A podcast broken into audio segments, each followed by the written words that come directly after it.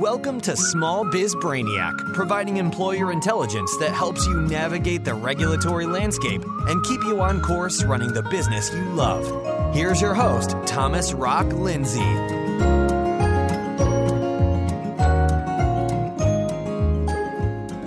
Hey, everybody, welcome to episode 41 Escaping the Assigned Risk Plan.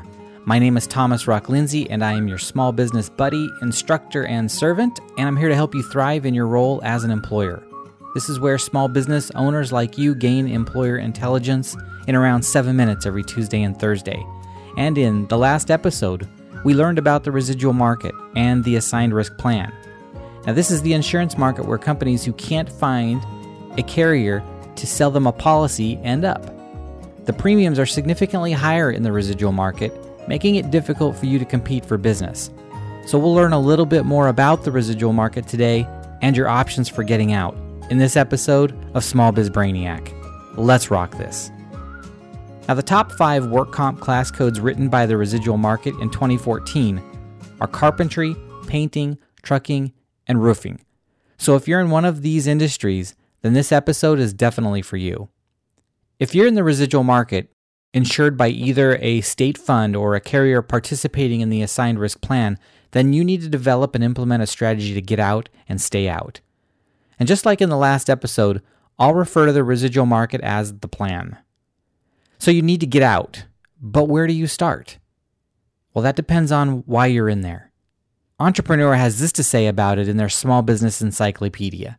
Quote, if you're in an assigned risk plan, Check with your state's insurance regulators to see if assigned risk policies in your state have higher rates and premiums. If this is the case, then do everything within your power to find coverage outside the assigned risk plan. Talk with other agents. Talk with direct writing insurance companies. Talk with employee leasing companies. Investigate group self insurance programs available in your state, but don't let it be your agent's responsibility to get you out of the assigned risk plan. Your agent just may not have a viable alternative for you, but that doesn't mean that such an alternative doesn't exist. End quote. You might be in the plan because of your historical claims, i.e., your loss history. You might have a good loss history, though, and still be in the plan because of the industry you're in, because of the size of your payroll and premium, and or how new your company is. In fact, 90% of the policies written by the residual market are below $10,000. This means that insurance companies don't like to write small policies. You should focus on growing your business, which increases your payroll, which increases your premium. And then once you cross the $10,000 a year in premium threshold, you should start to have some other options available. Insurance companies establish a risk appetite and they craft underwriting guidelines around that and then refuse to quote anything that isn't on that diet. High risk industries have few options, and in some cases, depending on the state, your only option is the plan. Some alternative markets do exist, however. For example, the Carpenters Contractors Workers' Compensation Trust for Southern California. Now, this is a collectively bargained carve out program from the California state system and it's designed exclusively for the use of carpenter contractor members and their employees. In order to join, you have to have a current collective bargaining agreement with the carpenters union and be primarily in the construction business. In California, carve out programs allow employers and unions to create their own alternatives for work comp that alters the dispute resolution process and saves money on litigation. And that's a huge part of the cost in California. These carve out programs must be established in compliance with California Labor Code and California Code of Regulations and be approved by the Administrative Director of the Division of Workers' Compensation. These carve out programs still may not be willing to insure you, but it's good to know that they exist. Another option is the National Council on Compensation Insurance's Take Out Credit Program. Now, the NCCI administers the plan coverage for the majority of the states. The TOC program, the TOC program gives credits to an insurer who will take a business out of the residual market and cover them on a voluntary basis. In 2014, more than 151 million credits were earned for policies removed from the residual market and placed in the voluntary market. That's a 52% increase in credits earned over the previous year. So if you're in the plan, contact your insurance agent and ask him about NCCI's TOC program. Another exit strategy is to look for a professional employer organization or PEO, and entrepreneur referred to it as employee leasing. They're, they mean the same thing. These are companies that provide complete HR services for small to mid sized businesses. Their services include payroll, benefits, HR, workers' compensation insurance, workplace safety, and regulatory compliance assistance. Now, according to the Industry Association, small businesses that use a PEO grow 7 to 9% faster and have employee turnover that's 10 to 14% lower, and they're 50% less likely to go out of business. I mean, that's that's huge. You you almost need to go with a PEO just on the basis of those statistics. Now, the current size of the PEO industry is between 136 and 156 billion as measured in gross revenues. And about 180,000 businesses currently use a PEO, and that translates to around 3.4 million employees. And there are between 780 and 980 PEOs currently operating in the United States. PEOs are pretty well regulated in most states. They require licensing and regular reporting to ensure compliance with minimum financial standards.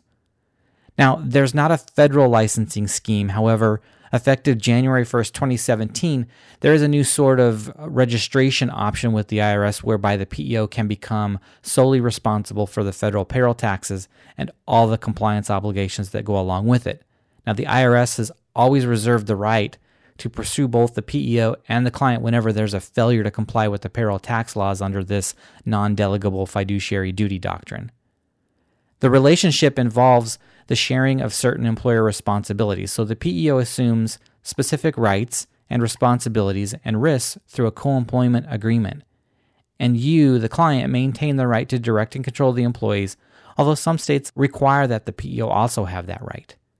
Now, the PEO pays the wages through their account, although some PEOs will let you draw the funds on your account. The PEO reports and pays the payroll taxes and issues the W 2s and the W 3s using their federal employer identification number. Local withholding taxes are also paid under the PEO's tax ID numbers, but state unemployment taxes are another story. And in some states, it's paid under the PEO's tax ID. In some states, it's paid under the client's in some states, it's up to the PEO to make a one time election as to which method they're going to use. And in some states, it depends on the rate differential between the PEO's rate and your rate. Now, with the PEO, you'll have the expertise necessary to manage critical HR and risk responsibilities. However, not all PEOs are created equal, and there are some things you'll want to be on the lookout for if you decide to go shopping for one. Now, we'll go over those and how to select the right PEO for you in another episode. Now, if your company would otherwise qualify for a standard market policy, then you're in the plan because of your loss history. To fix that problem, you'll need to make a commitment to workplace safety, then assess your risks, identify the hazards, develop a health and safety plan, write an illness and injury prevention plan, implement it, monitor it, measure it, and modify it on a continual basis. And this is a topic in and of itself which we'll explore on the next episode. Well, there you have it for today. Let's recap. The top five work comp class codes written by the residual market in 2014 are carpentry, painting, trucking, and roofing. And if you're in the residual market, find out why and make a plan to get out. That plan could be to grow. You're too small, so once your annual premium's over 10,000, you can reapply to the standard market. Look for alternative markets, ask your agent, and then get a second and a third opinion. Look into NCCI's Takeout Credit Program. Shop for a PEO service, or implement a workplace safety program to control your losses, clean yourself up, so the standard market will sell you a policy. If you need help in any of these areas, please reach out to me by heading to smallbizbrainiac forward slash contact, and I'm more than happy to help. Well, that's a wrap. Thanks for listening and have a great day. Thanks for listening to Small Biz Brainiac. To get your questions answered by Thomas directly, visit smallbizbrainiac.com. And for more employer intelligence, be sure to join us again here on Small Biz Brainiac.